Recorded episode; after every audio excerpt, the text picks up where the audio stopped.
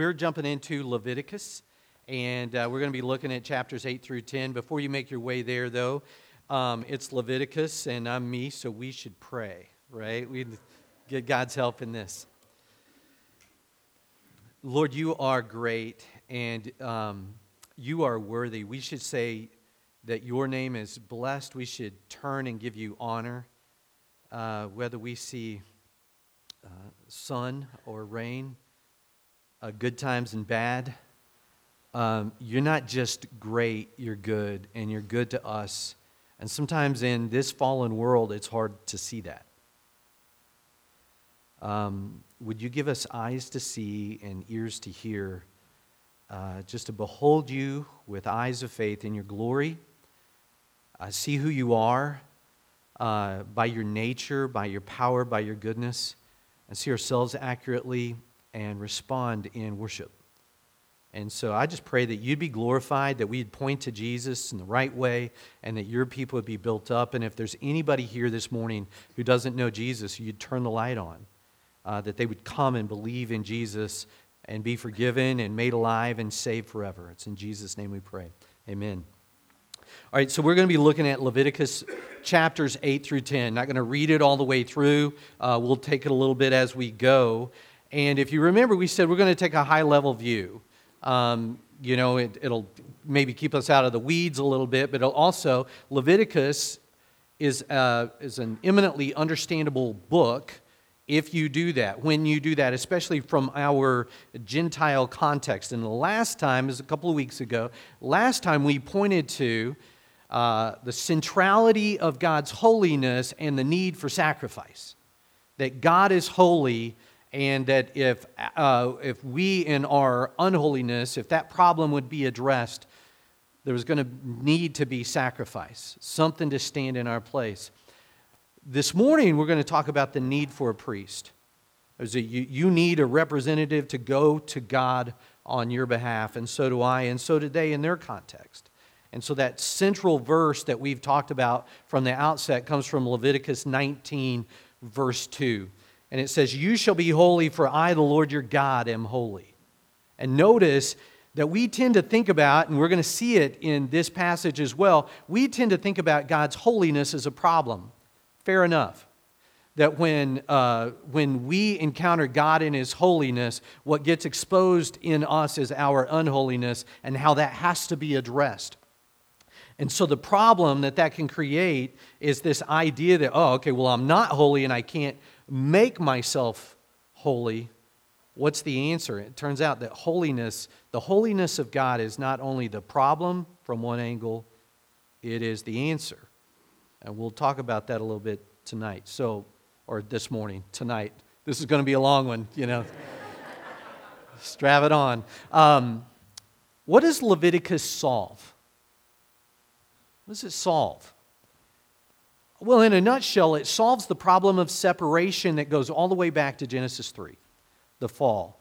The sin enters into the world, it's part of our nature. We're separated from God, and that's a problem. God is absolutely, uncompromisingly holy, and we've fallen into sin, and we're, we have irreparably fallen into sin, and that's created separation. Sin and death don't belong in the presence of God.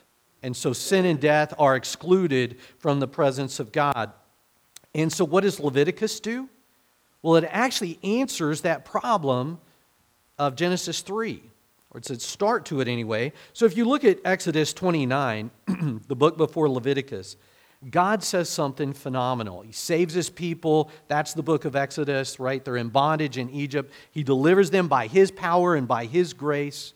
And he says, you know, he's going to set up his tabernacle, his tent. God is going to set his tent in the midst of the camp of his people, so he's going to be right there with them. And he says, There in the tabernacle, I will meet with the people of Israel. What a stunning statement. There's been this separation all this time, and he's saying, I'm going to take up residence with my people. I'm going to live among my people, and I'm going to meet with them. And so, in verse, uh, at the end of it, at the end of verse um, 43, he says, And it shall be, it, the tabernacle, shall be sanctified by my glory. I will consecrate the tent of meeting and the altar. Aaron and Aaron also and his sons I will consecrate to serve me as priests. What he means there is, I am going to make them holy. I'm going to take up residence among my people. I'm going to have my place of residence. I'm going to, I'm going to make that holy. There are going to be articles in my house. I'm going to make that holy. There are going to be priests dedicated to service of me. I'm going to make them holy. And in verse 45, I will dwell among the people of Israel and will be their God, and they shall know that I am the Lord their God who brought them out of the land of Egypt that I might dwell among them. I am the Lord their God. Problem of separation, and God says, I'm going to live uh, among my people.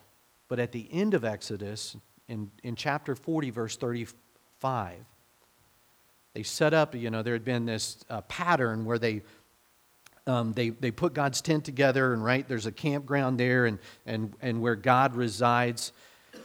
And whenever they do that, His glory fills the holy place. And when, he, when it does, it says in verse 35 Moses was not able to enter the tent of meeting because the cloud settled on it and the glory of, Lord, of the Lord filled the tabernacle. I'll just remind you of what we called the voltage rule, and it is this it is that if God's holiness comes into contact with anything that is unclean, death results. If God's holiness comes into contact with anything that is unclean, death results. And we should think of uncleanness as a violation. How do you become unclean? A violation of one of God's commands or contact uh, with something that would, you know, that is the result, the logical result of sin, and that's death. So sin and death. Sin and death uh, make a person unclean. So again, to frame it properly, we look at God's holiness, and from one angle we go, well, that's a problem. God is holy and I'm not. And if I'm in that, that kind of range of unclean and I come into contact with His holiness, death results. That's an impassable problem for me. But we find by the initiative of God, by the gracious initiative of God, that what looks like the problem is actually the answer.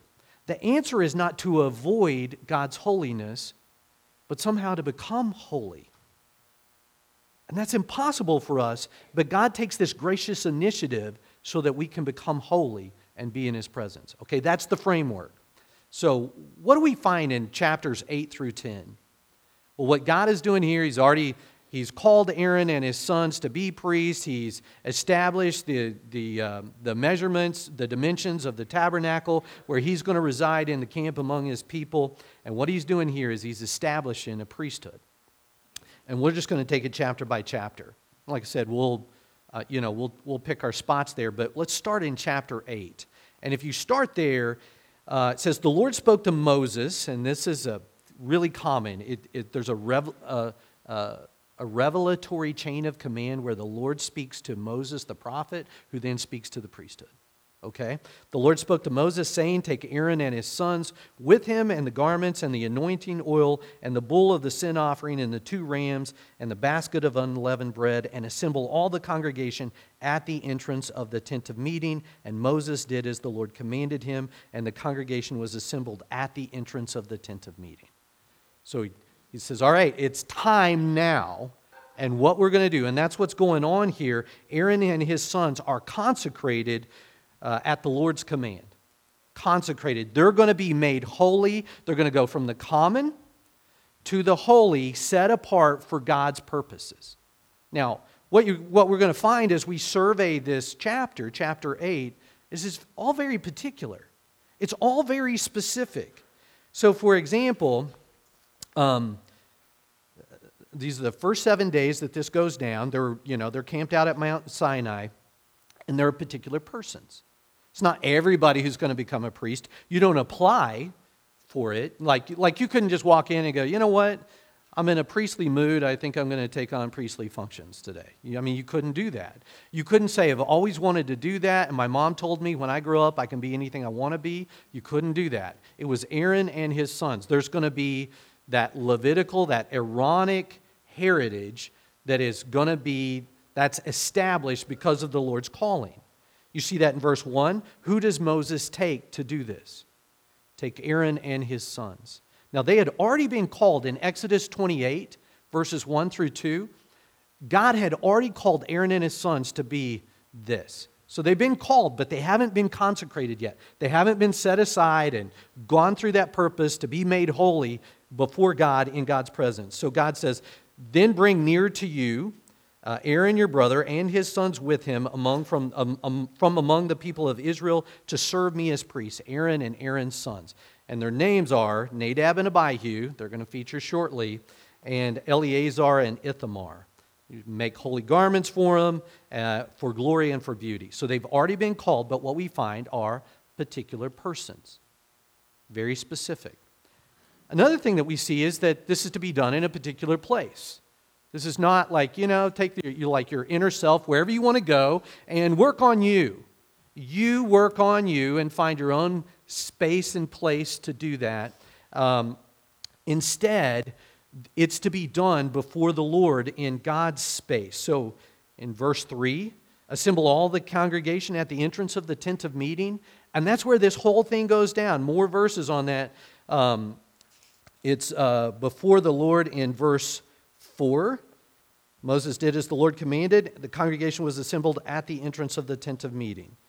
Uh, verses 10 through 11, they're all in the tabernacle that's going to be anointed with oil. Verse 31, uh, he tells the priest, You're going to do something at the entrance of the tent of meeting. Verse 33, don't go outside the entrance of the tent of meeting, lest you die.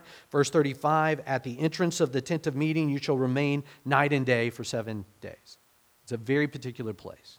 You cannot leave. There are boundaries here. You have to stay in the boundaries. There is a certain process going on through which you're being consecrated. So it's a particular person's, it's a particular place. And then they wear particular clothes. Verses 6 through 9. Now, some of you might be interested in this. Some of you, you know, you wake up and you just put on whatever's next in your closet or off your floor, whatever the case is, right? You know, like, not too bad, just wear it again um, you know, they had to go through a process. So if you read verses 6 through 9, remember, Moses is the prophet, he is God's designate, right? And he is acting for God through this process. So he gives his brother a bath, which seems kind of weird, but it's for ritual purposes, right? Um, so he gives his brother, he bathes him at a certain place, and there were garments, what he's supposed to wear, that he puts on. So, verses 6 through 9. Moses brought Aaron and his sons, washed them with water. He put the coat on him and tied the sash around his waist, and clothed him with the robe, and put the ephod on him, and tied the skillfully woven band of the ephod around him, binding it to him with the band. And he placed the breastpiece on him, and in the breastpiece he put the Urim and the Thummim, and he put he set the turban on his head, and on the turban in the front he set the golden plate, the holy crown, as the Lord commanded Moses. So, whatever else you get, there are certain things that he's supposed to go through this process to wash and wear, and to wear that only before the Lord, only there. Now, before he leaves, he's got to basically do the whole thing in reverse. You find that in another place in Leviticus. So, there are particular clothes. And we also find that it's by a particular process of anointing and sacrifice. So anointing is oil. And what it means, you know, there are a lot of like spiritual sounding words, and it is a spiritual word, but I mean, at root, it just means to smear. And so they, they're, they're anointing, setting apart for consecration these different things. The tabernacle, it'll say in verses, let me get my verses right, in verses 10 through 12, the tabernacle, the articles in the tabernacle, but not just that, Aaron, a person. And what he's doing is he's setting aside Aaron as, I'm going to make Aaron holy. And we think, oh, holy, like not sinful. Sure. He's addressing the sin. Uh, uh, Aaron's going to sin again. He's addressing the sin, but when he's saying, I'm going to make him holy, a big feature of that is saying, Aaron belongs wholly to me. Aaron is mine. Um, but not just by a process of anointing, a process of sacrifice. So if you, if you do a little survey, if you look at verse 14, he brings the bull of the sin offering. What follows describes that. In verse 18, they bring the ram of the burnt offering. And then in verse 22 and following, the ram of ordination. And there are these kind of interesting things with the ram. They take the blood and they put it on his right earlobe, um, his uh, right toe, and his right thumb. Right? Now, a lot of like sometimes scholars read into these and they might be right, they may not be, but I mean, there's a fair kind of speculation. What looks like it's pretty safe to do is to say what he's, what he's saying is that everything is addressed by blood to consecrate him, and it's, it's the totality of the person. What he does, you know, the, the command that goes in, what he does with his skill, his strong side, um, the whole person is being consecrated. So there's this very particular process. But as a, as a quick little insert here, do you notice there are three offerings here right off the bat? So to, to address the sin, to consecrate them, and to ordain them into the priesthood. And what you're finding here is that they're going to great lengths to address defilement uh, in God's presence. In other words, Aaron and his sons' mere presence before the Lord defiles the place. And so they're having to offer these sacrifices to address that, to cleanse the place. Right, so that's what you're seeing. You're seeing they've got to go to great lengths. The defilement that, that they bring in is being addressed so that they can be holy before the Lord through sacrifice. And then, lest you miss this, it takes time. Seven days. So in verse, verses 33 and 35, look at this. You shall not go outside the entrance of the tent of meeting for seven days until the days of your ordination are completed, for it will take seven days to ordain you. In other words, this is, you can become unclean in a moment. But to go through the process of, of consecration here as a priest, it is going to take some time. Uh, uh, because the, the, the depth of the problem, that's part of what they're showing here. But more than that, pop down to verse 35. At the entrance of the tent of meeting, you shall remain uh, day and night for seven days. In other words, you didn't just go and, uh, you know, and the whistle blows at 5 o'clock and then you go home. You know, hey, honey, how's everything? How are the kids today?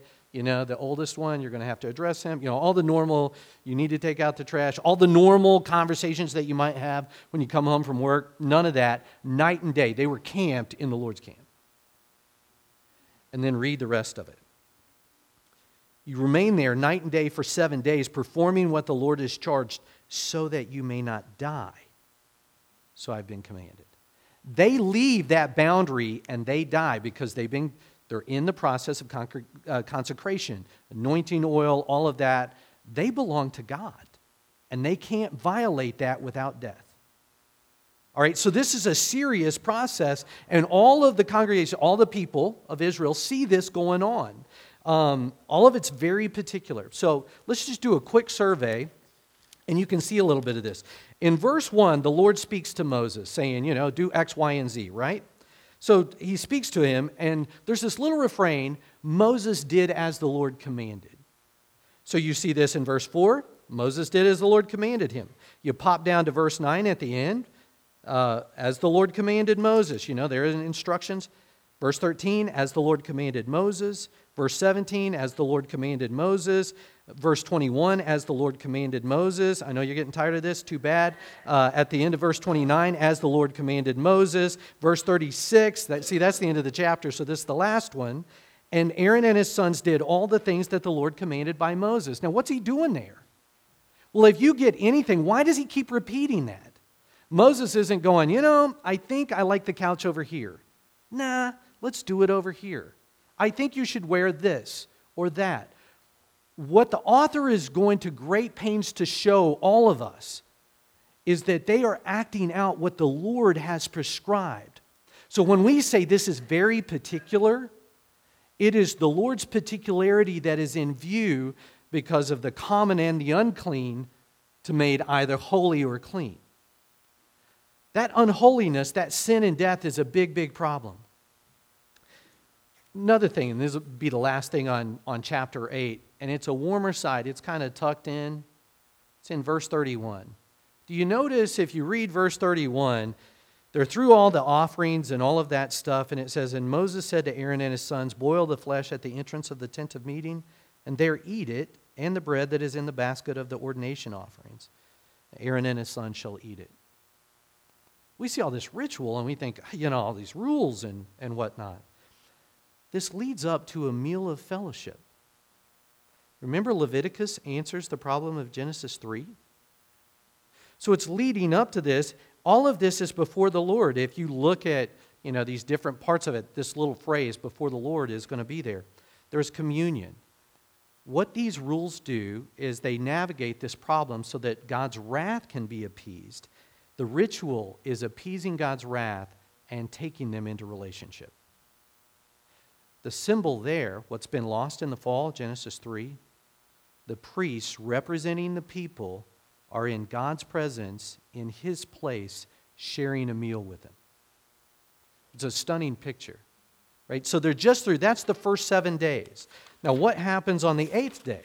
Well, glad you asked. That's chapter 9, right? And so, what they're doing here is they're kind of finishing the consecration process. There have been uh, seven days where they're going through that. And on the eighth day, there's this transition that takes place. And Aaron performs the first tabernacle service. And at the end of the chapter, God accepts his offering. And so, you see this early. On the eighth day, that's what we see. Let me back up. This is the first service. And before this, Moses has been acting. And then, you know, Aaron is kind of his little brother and he's helping out. He's like kind of the little helper guy. And what's going on here is that Aaron and his sons, but Aaron in particular, is going from kind of the priest permit to priest license. You know, right? When you got a driver and they've got their permit, you don't just say, like, it's all yours. You know, like, you're not going to take this interstate drive. You don't say that. They've got to get their license to act on their own, right? You, you need a co pilot uh, in there to save the world from them. Um, and so in this chapter, there's a transition. Aaron and his sons, but Aaron in particular, transition from kind of being that in between to taking on the full priestly duties. So it's going down. That's what's happening here. And there's a central theme, but you can see the framework in verse 7. Look at that with me. Then Moses said to Aaron, Draw near to the altar and offer your sin offering and your burnt offering and make atonement for yourself and for the people, and bring the offering of the people and make atonement for them as the Lord commanded. Now, notice what he's got to do. This kind of priest has to offer a sacrifice for his own sins.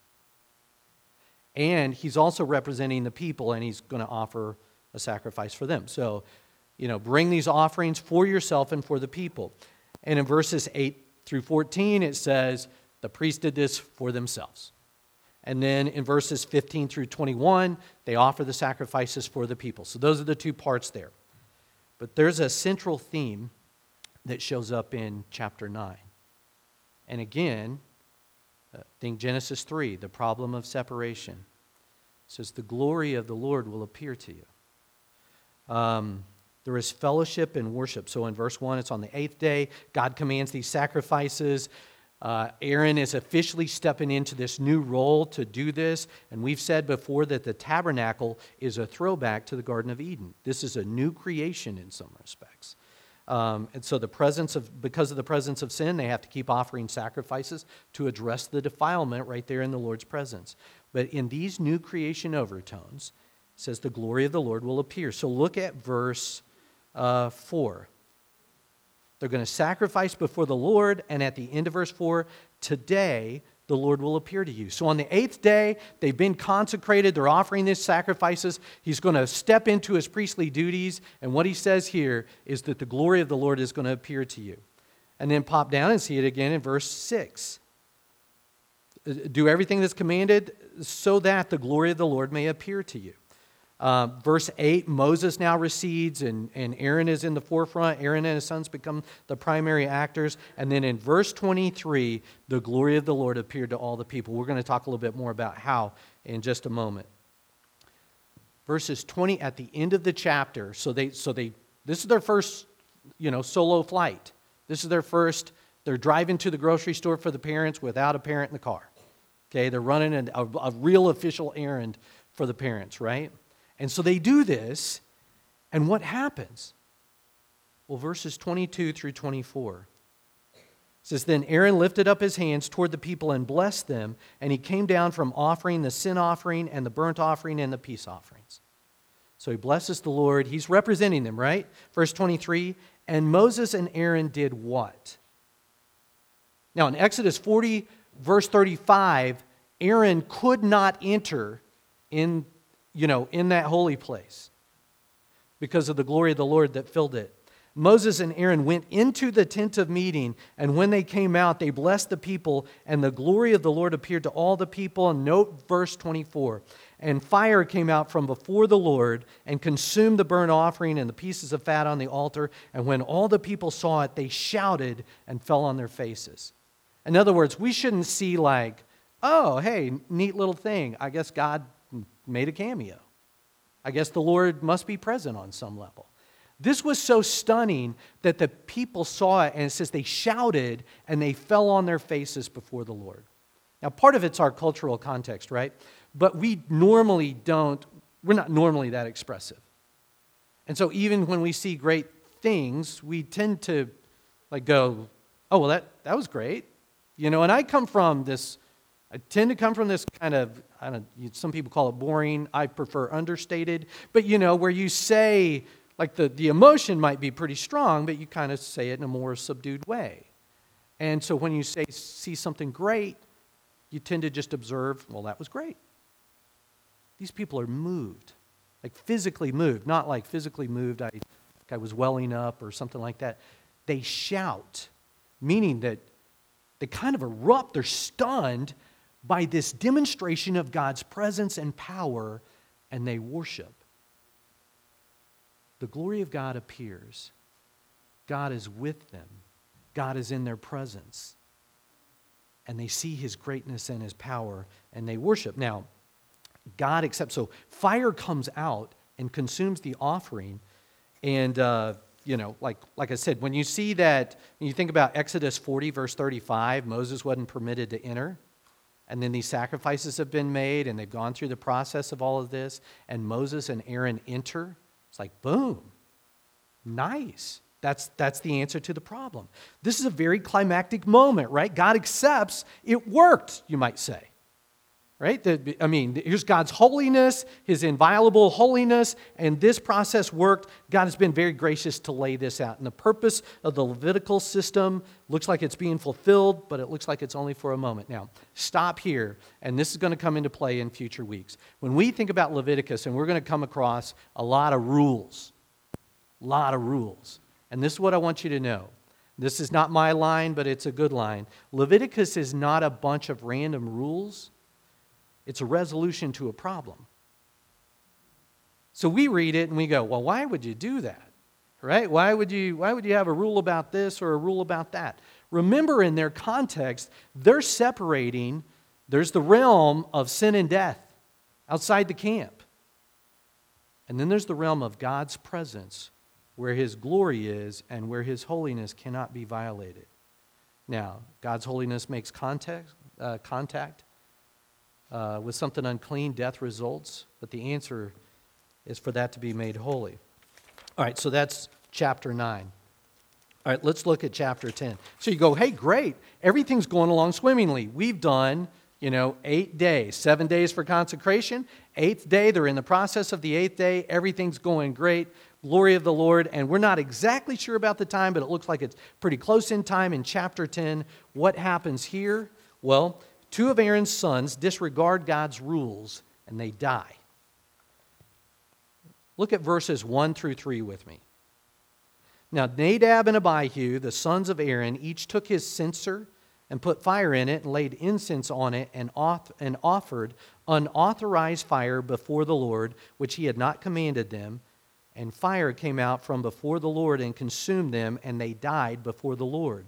Then Moses said to Aaron, This is what the Lord has said Among those who are near me, I will be sanctified, and before all the people, I will be glorified. And Aaron held his peace. Now, that's a lot in those first three verses. So you look at chapters 8 and 9 and you think, awesome. And you look at uh, chapter 10, verses 1 through 3, and you tend to go, Well, here we are again. Right? Look, I mean, what are we likely to do if given a chance um, to realize something special? Well, all the priests are still in there. They're still within the boundary. They're not allowed to come out. And uh, I want you to compare something. Remember chapter 9, verse 24. They offered uh, a sacrifice and an offering the way they were supposed to, and fire came out from before the Lord and consumed it. And what happens here in verses 1 through 3? Fire comes out and consumes them. Now you got to realize that a priest is acting for the people, and when he offers a sacrifice and lays his hands on that sacrifice, that animal is standing in their place to bear their sin, right? That fire comes out from before them and gives them, or from before the Lord and gives them exactly what God said. They're standing in that place where their sin should have had them there. What we see here is one, God cares not only that he is worshiped, but how he is worshiped. You know, we don't get to make it up on our way. We don't get to imagine in our minds that God is a certain way. So, this little line says unauthorized fire. What does that mean? What does that mean? Commentators have had their guesses on this, and, and I mean, there are good theories on that, but here's why I wanted to go to great pains in chapter 8 to say, hey, it was particular this and particular that. The Lord laid out everything. This is how everything is supposed to go. And whatever else we get, some people think that maybe it was alcohol. First thing that happens in Leviticus 16 is they say, hey, listen, you're not supposed to drink whenever you do this. It seems like an obvious thing. Like, you know, hey, drinking and driving, bad idea, right? You know, um, uh, drinking and texting your ex, ex, also a very bad idea, right? You know, things like that. Uh, you know, what, like, if you ever wonder, I promise you, the only thing that's in here is Billings Finest, right? This is just H2O right? You don't violate those certain things. It should be a kind of an understood thing. You know, were they, were they priesting under the influence here, Nadab and Abihu? That's possible. But we're not told specifically, and I think maybe, here's me speculating, maybe one of the reasons for that is that if we saw very specifically what they did, we would say, don't do that, that thing. And what actually is going on is the, the word unauthorized. They know exactly what God said, and they went, eh, let's see. I mean, is God really there? Is God really in this? I think I'm just going to mess with this on my own. So they, they take the sacred things of God and they just play with them. I just tell you, like, you can mess with me, you can mess with the person next to you, but you just don't mess with the Almighty. He's the one you don't mess with. Like you can have your hangups and you can you can lay all that on everybody else. You can be irreverent and you can lay that on everybody else and maybe they'll put up with it or maybe they'll give you what you deserve, but you don't mess with the Almighty. I'm not saying he's not gracious. I am saying he's very self-respecting. And these two guys mock him. They, they knowingly come into this and they mock him. Um, um, so, uh, did you notice that at the end of this that it says um, Moses held his peace? Moses held his peace. Or Moses. Aaron held his peace. He didn't say anything. Now, why is that? Well, they're going to be people, the sons are going to come and they're going to take uh, him out. Our relatives, an uncle and his sons are going to come and they're going to take the dead bodies out. The priests inside can't touch those dead bodies or they'll become defiled. So they've got to take them out. And what Mo, or what Aaron can't do is he can't align himself with his sons there. He has been consecrated to belong to the Lord, and so he can't let his hair hang down like mourning. Uh, he can't tear his clothes like mourning. He can't leave uh, and mourn. So he's told in verse 6 don't let your hair hang down lest you die. Verse 7 don't leave the entrance of the tent of meeting lest you die. So let me take a couple of pains with this and we'll compare. In chapter 18, verse 5, I would just want to address a kind of a common mistake that people make with this. God talks about how He's holy and you, you shall walk in my statutes. And in verse 5, He says, You shall therefore keep my statutes and my rules. If a person does them, he shall live by them. I am the Lord. And so what we've tended to do is go like, Oh, well, if you do them, you'll live by them. What does that mean? Well, I guess, is he saying you climb a ladder to salvation? Is this a works based thing? You can become righteous that way? No, he's not saying you climb a ladder to heaven. You're not working for your salvation. The sin's already there, it's already been committed. The defilement's already there being addressed by those sacrifices. Instead, Nadab and Abihu, he's saying, listen, you need to keep these rules lest you die. You need, this is how you can do this so that you don't violate my standards of holiness. Because if you do, you'll be unclean, voltage rule, and you'll die. So compare this to the Old, Te- Old Testament New Testament. In the Old Testament, you believe that the Lord would forgive you through the making of the sacrifices. What do you do in the New Testament?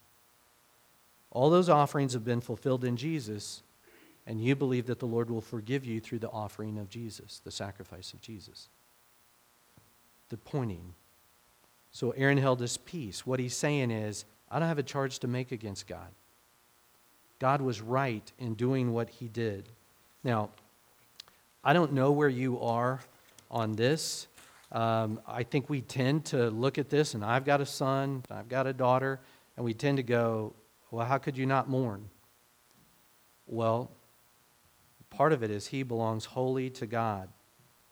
And when that goes down, he's got to align himself wholly with God and not with his sons who were wicked rebels who gave God the bird there. All right.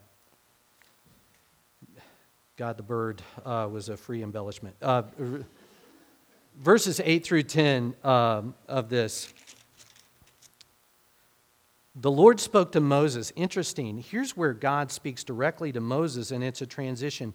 Drink no wine or strong drink, you or your sons with you, when you go into the tent of meeting, lest you die. That's why some people think maybe this is part of what motivated Nadab and Abihu. It may have been part of it. But in verses 10 and 11, you get a job description of the priest. And this is what it says You are to distinguish between the holy and the common, between the unclean and the clean and you are to teach the people of Israel all the statutes that the Lord has spoken to them by Moses. What are you to do if you're a priest? Well, you make a distinction between what's, what's holy and common, what's clean and unclean, and then you teach people everything. Your, your job is to discern these things, you know them, and then you teach God's people what they are. So it's a particular job description. By the way, you're to guard this sacred space. Guess what we do in the New Testament? I don't have time to like expound on this. You know what the, the new temple is? It's us. You know what we guard? We guard the temple of God, this holy place. And so that if you're to come in to be a part of God's people and the church recognizes that, we do that by saying, yes, you've been, you show these markers of grace, that you're saved by grace through faith in Jesus. And if you no longer do that, we address that person and remove them, right? Um, verses 10 and 11 show those job descriptions. What are the holy things? Holy things are things set apart for the worship of God tabernacle, the uh, utensils in there, and the priests. Those are the holy things. The common things are things that are clean and are in common use at the camp. And unclean things are anything that's been defiled by sin or what results from sin, which is death. Um, let me wrap up this way. Um, there's, a, there's a section at the end, but let's, let, me, let me go to two reflections just looking at the time. What do we get out of this? The need for a priesthood. Two things. One is that the Levitical system is gracious but clearly provisional. Levitical system, God is establishing a priesthood, a priest who can act for them and represent them. They need that, and it's gracious. It is gracious. It is a way of access that navigates His holiness without them being destroyed. It works in that sense. You'd say, you know, it kind of works. But it's clearly provisional. I mean, it's gracious, but it's also not enough. Um, it's arduous and incomplete. You know, Hebrews, uh, Hebrews 7.11 says, Now if perfection had been attainable through the Levitical priesthood, what further need would there have been for another priest to arise after the order of Melchizedek, which is where Jesus comes in, rather than one named after the order of Aaron? What's he saying there? Listen, if it worked, it would have been kept. This wasn't something that would work. This wasn't something that would last. Now, very briefly, does that mean that this is a failure? Not at its inception. What it, it's not a failure, it's a pointer. What was God doing here? He, he was showing them the blueprint for what was going to be built. You don't look at a blueprint and go, well, that didn't work. Nobody can live there. It's only a piece of paper, right? Or whatever engineers use these days, right? It, it, it, it doesn't work that way. No. It's, it's, it actually points to what is going to be built and what will work. And that's all the Levitical priesthood did. But it was clearly provisional. It wasn't going to work that way. It was going to take Jesus to do that. So if you look at Hebrews 7, verses 22 through 25, it's comparing, it says Jesus is the guarantor of a better covenant. Like you compare who he is versus that Levitical priesthood. The former priests were many in number um, because they were prevented uh, by death from continuing in office. I always think that's one of the funniest lines in Hebrews. Like, you know, hey, what, what happened to the old guy? Well, he, you know, he died. What happened to the guy before? Like, why don't these guys last? Well, they keep dying. I, and we can relate to that. You know, you can think of some of the best players or coaches or businessmen and women you've ever seen in your entire life. And you know what happens to them? Best president, best king, whatever. They're all dead. Right? You know, well, why didn't that guy keep going? He was on such a roll. Well, he just died. Right? He, you know, he lost his, it all went. He didn't have the ability anymore. What happened to the, well, they kept dying. And in comparison, he says this to Jesus, verse 24, but he holds his priesthood permanently because he continues forever. Like, in other words, he doesn't do the dying thing that all the other guys do, right? He already did that and overcame death, and so it's done. And it's won. Consequently, verse 25, lovely statement. He is able to save to the uttermost those who draw near to God through him, since he always lives to make intercession for them. You know, the old guy who represented God for you, who just died, and the next guy died and Jesus died for you and overcame death, and he's there now. The provisional gives way to the permanent. That Levitical system, as gracious as it was, was merely provisional. It was giving way to Jesus, pointing to Jesus and would ultimately give way. So this is grace, but it's a point, it's a pointer, it's a blueprint for what's to come. The second thing, and we'll wrap up, and it's this God's holiness is unchanged. So let me explain it this way. Okay, I know like if you're halfway decent with the Bible, you go like, yeah, God's holy, God's holy. He's the same yesterday, today, and forever. Sure, his holiness is unchanged. Let's apply that to Nadab and Abihu. So I'm going to start with this idea.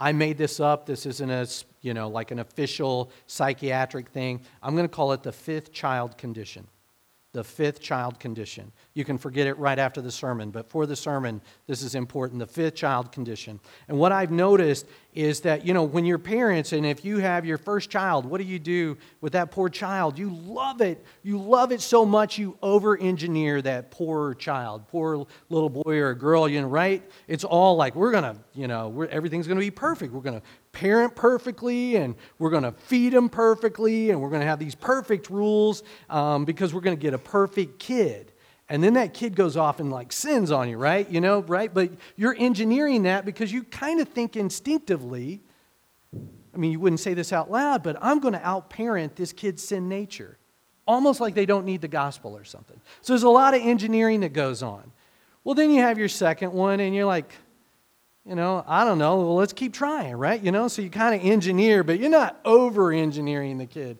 And then, but what I notice in the bigger families, by the time they hit like kid five, fifth kid syndrome, they're kind of like, uh, whatever. Okay? I mean, they're like, good luck. And you don't know if they're saying that to the kid or the world, right? You know, like, good luck. We'll see how this goes, right? Because they've, they've got experience with that. My roommate in college, a really great guy named Doug, he was the middle son of three sons. That's all they had were boys, three boys. He was the middle one. And he used to tell me, he's like, you know, my parents were good parents. They loved us. They, they were pretty strict. But my older brother, I mean, he had lots of rules. And they were very strict, you know. I, I'm not, not overly strict, but they wanted him to do the right thing and they pushed him and that sort of thing. He's like, with me, they were, they were kind of like that, but they were relaxed a little bit. It's like, Our little brother, he got cookies for breakfast before school because he wasn't a morning person, right? I mean, so there, there again, that, I mean, I was like, thank God they didn't have a fifth. I mean, can you imagine what that last one would have been like? We are not, this generation, we are not God's fifth child, where God's like, I mean, I don't know. Now, why do you change as you have more kids? Well, part of it, so give you the benefit of the doubt, some of it's perspective, right? Not all blood is, you know, like you're going to die blood, right? Not all tears are like big deal tears, right? So you get some perspective. You get some seasoning. You know, that first one, you're like, oh, sorry. And then, you know, about that fifth one, you're like, you're, you're going to be fine. Um, you know, mommy's on the phone um, kind of thing. So there's the perspective, but there's the other side of it too. And the other side of it is fatigue. Like you just lower your standards. Your standards are there, but your kids have just tired you out. That doesn't happen with God. His, his kids have not tired him below his standards. God is not like us. The God whose holiness consumed Nadab and Abihu has exactly the same standards of holiness. In our worship, we have warm access to God because we're confident to enter that holy place by the blood of Jesus because he's so great. We have warm access because Jesus is so great. We don't have low standards access because God is turned into whatever. And if you want to know where the fear of the Lord comes in, it's here.